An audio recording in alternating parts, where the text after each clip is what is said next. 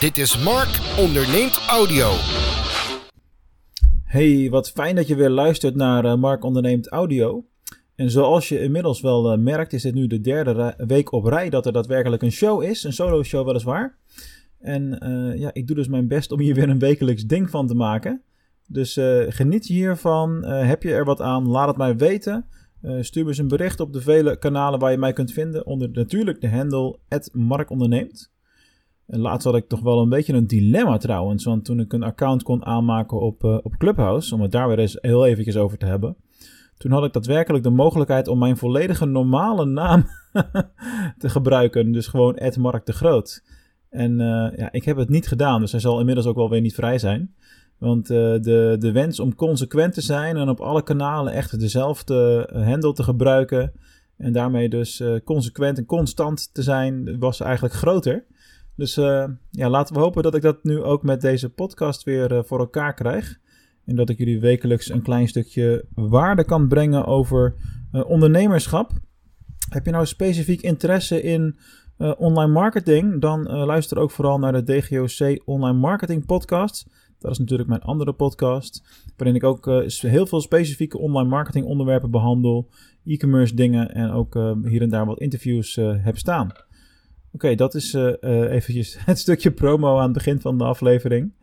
Uh, het onderwerp van vandaag ja, staat er natuurlijk niet, niet voor niks. We gaan het hebben over het kiezen van jouw soort onderneming. En eigenlijk de bewustheid waarmee je dat, dat doet. Um, de reden dat ik het hierover wil hebben met jullie is eigenlijk heel simpel. Ik ben me zelf er bewust van geworden dat dit blijkbaar um, niet altijd iets is waar mensen zich genoeg mee bezighouden. Voor ondernemers zich genoeg mee, mee bezighouden. Ik, uh, ik zie toch wel om me heen dat het vaak lijkt dat een ondernemer een bepaalde keuze heeft gemaakt in het begin van zijn uh, carrièrepad, van zijn ondernemerspad. Maar dat, dat, dat dan ook de keuze lijkt te blijven voor een hele lange tijd. En natuurlijk zijn er ook heel veel ondernemers die tal van succesvolle dingen opbouwen, of minder succesvolle dingen opbouwen, weer nieuwe dingen doen, et cetera. Maar toch uh, kom ik vaak voorbeelden tegen van mensen die een soort onderneming opbouwen en uh, ja, daaraan vasthouden, ook als ze daar niet zelf uh, happy mee zijn. Met name dat laatste vind ik dan erg zonde natuurlijk. Nou, zelf ben ik daar een goed voorbeeld van met de luisterboeken webwinkels die ik heb gerund jarenlang.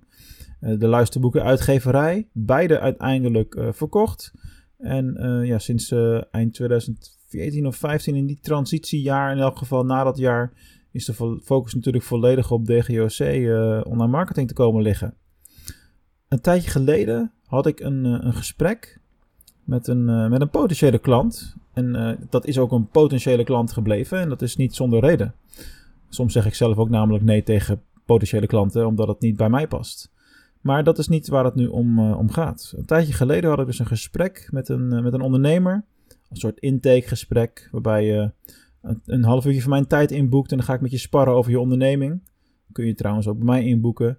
Via calendly.com is het denk ik, slash Mark Onderneemt zal het wel zijn. Ik zal die URL wel een keertje delen hier en daar.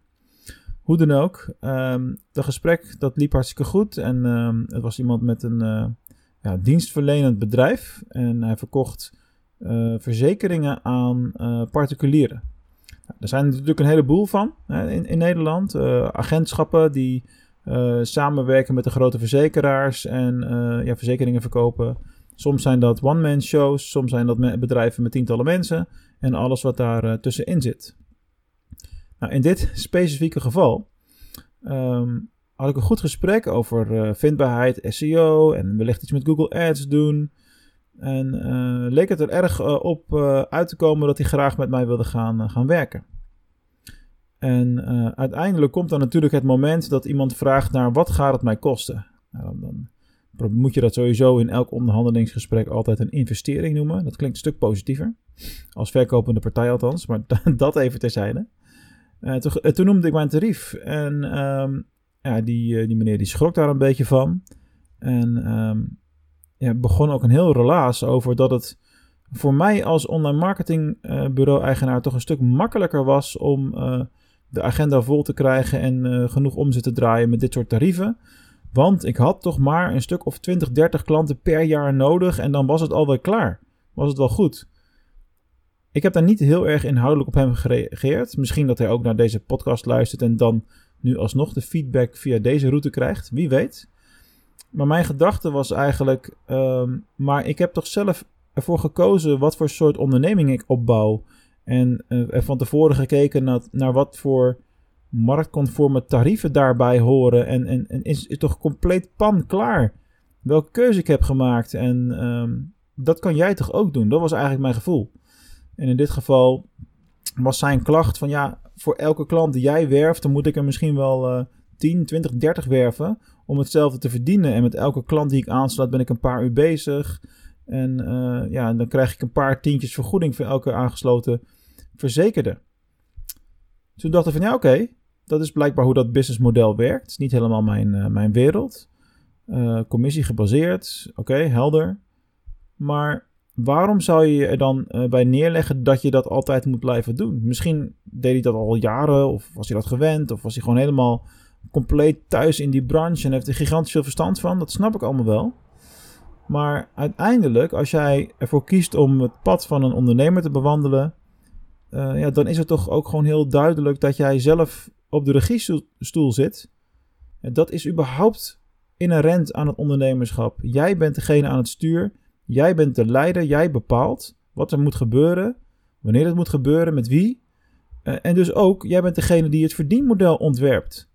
Dat is, uh, en soms is dat helemaal niet makkelijk. Dat geef ik eerlijk toe. Ik heb natuurlijk ook met het succes met e-commerce platform bijvoorbeeld. Ja, in het begin, in 2017, 18, toen heb ik dat uh, eerst uh, introductie tijdelijk gratis in de markt gezet. Toen heb ik er een betaald model van gemaakt. Toen ben ik weer gaan wisselen naar losse cursussen verkopen. En, ja, en, en, en daarna werd het weer gratis en toen weer betaald. En toen kwam er meer aanbod bij. En, en, ja, en zo wisselde dat de hele tijd. En dat is helemaal niet goed. Alleen soms ben je als ondernemer ook gewoon in een zoektocht naar wat het ideale model is wat bij jou past. En wat iets waard is en wat je ervoor wil, wil hebben.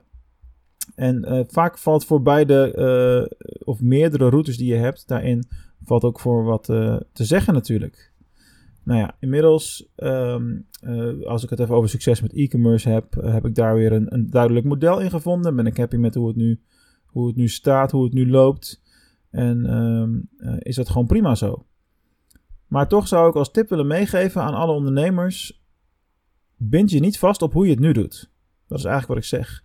Wees creatief en uh, flexibel genoeg om je businessmodel aan te passen, om je verdienmodel aan te passen, om het voor jou goed te laten zijn. En uh, zo heb ik bijvoorbeeld voor mezelf ontdekt dat ik niet een heel groot bedrijf wil hebben met vele honderden mensen om me heen, of, of, tientallen mensen zelfs. Maar dat ik gewoon een kleinschalig bureau wil blijven met een, team van freelancers die in de uitvoering helpt. Dus relatief klein risico, uh, grote win en gewoon ook zelf in projecten betrokken wil blijven. Ik vind dat leuk. Ik word daar blij van. Ik geniet daarvan. Dus ik zal het op een andere manier doen, op mijn manier doen. En daar ben ik happy mee. Dus mijn boodschap is eigenlijk: doe het alsjeblieft op je eigen manier. En uh, vind hetgene waar je elke dag blij van kan worden. Want daar gaat het uiteindelijk om. Zo, dat was hem weer voor vandaag. Hopelijk luister je volgende week weer naar Mark Onderneemt Audio. Dankjewel. Hey, gun jij het ook dat uh, andere mensen kunnen gaan genieten van uh, de ondernemerslessen die ik in deze podcast deel? Ga dan ook eens naar anchor.fm schuine streep Mark onderneemt en deel de podcast URL met jouw relaties, vrienden, businessmensen, noem het maar op. En uh, deel het plezier. Dankjewel en tot de volgende keer.